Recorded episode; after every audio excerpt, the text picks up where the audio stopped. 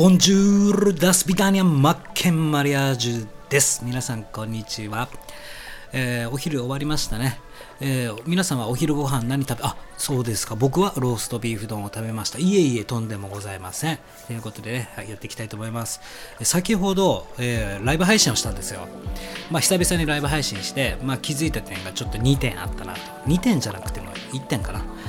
えーね、え先ほどあのキャミーさんも来ていただき、そして K チャンネルさん来ていただき、非常に助かりました。本当ありがとうございます。ねえー、前半前半はね、えー、誰も来なくてね、もうずっと一人で爆弾トークしてたんですよね。で途中でね、ちょっとバカらしくなって やめちゃったみたいなね、あ何やってんだろう俺みたいな。まあ、だけどね、えー、喋る練習にもなったし、えー、その途中でね、えー、来ていただけてすごく助かりました。でライブ配信で気づいた点なんですが、あのやっぱりねライブの使用上モノラル配信しかできなかったっていうね。一応音楽をミックスしてマイクとつないで話してみたんですがやっぱちょっと音悪かったなと音質が。で普段こう収録ではこうステレオ配信ってねこう音楽もミックスされるし、えー、普通にね喋ることもできる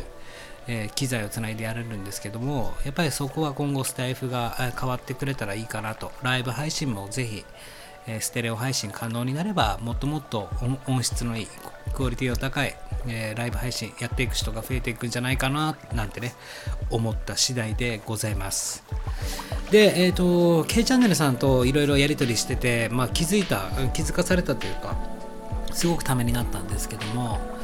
まあ、私の会社が副業禁止の会社だよと。でやっぱああるんだなと。僕の前勤めてた会社もやっぱり副業禁止の会社で。だけどそんな中僕はずっと副業やってたよっていうお話なんですけどね、え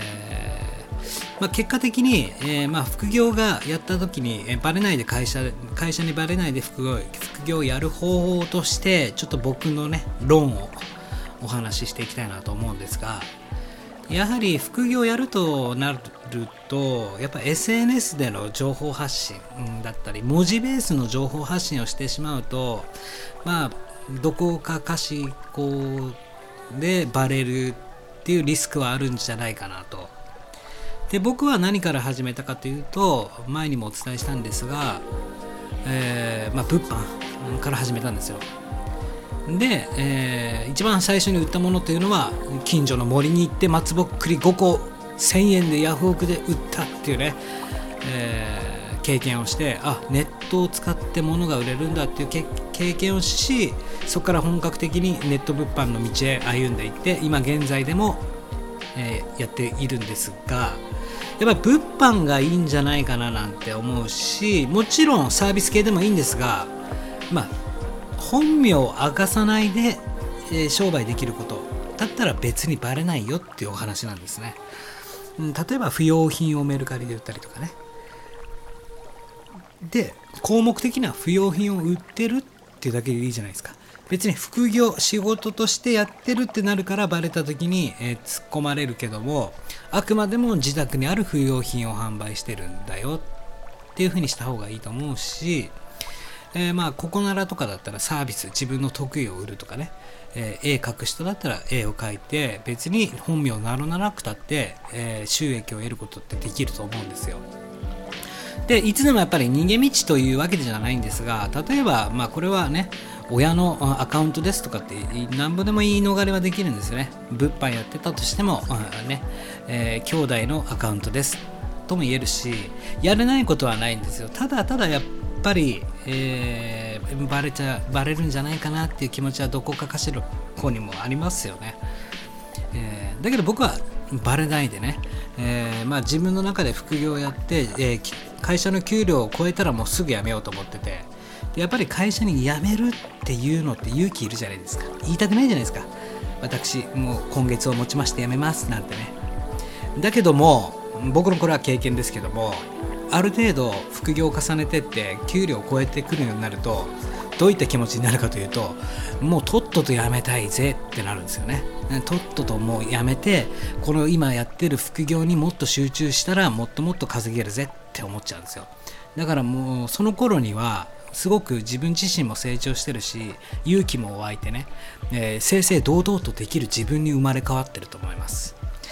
なので、まあ、やっぱり心配な方副業会社にバレたくないよって方は、えー、しっかりね下積みというかバレない程度で、えー、やっていくのがおすすめですよって話だし、まあ、物販だったらもちろん僕も Amazon でやってますが一切別にね Amazon 自体にアマゾンさんとはね個人情報のやり取りはしてますけどもお客さんとのやり取りはアマゾンを介してやってるんで別に僕はニックネームでやってるんですよ。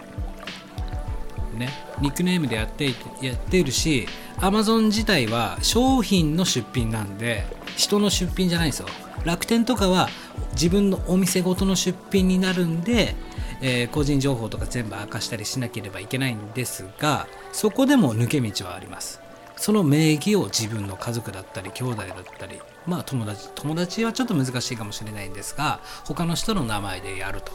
だけど運営してるのは実は自分なんだけどもっていうふうにはなんぼでもできるんですよ。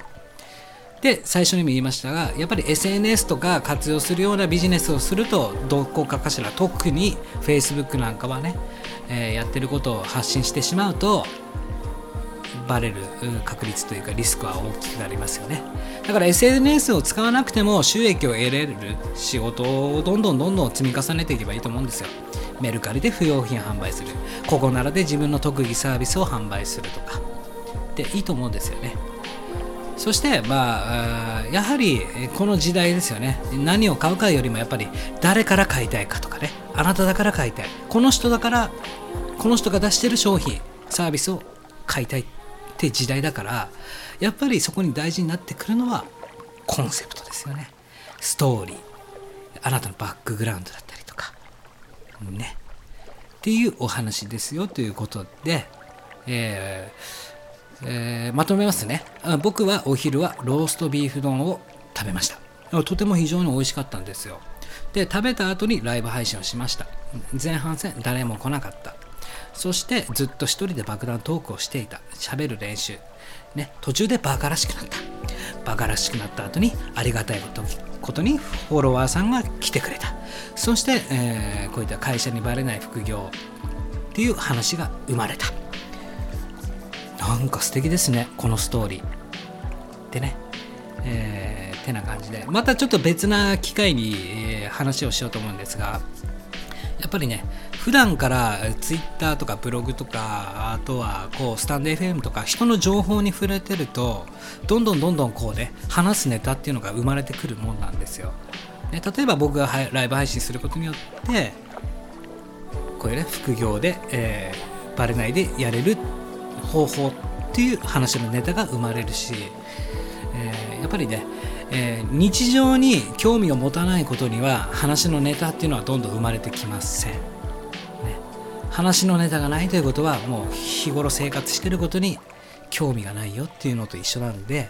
いろんなところにアンテナ張るというかいろんなところからでも話のネタにはなるよっていうことを今日はお伝えしたいなと思いました。ということで午後からも頑張って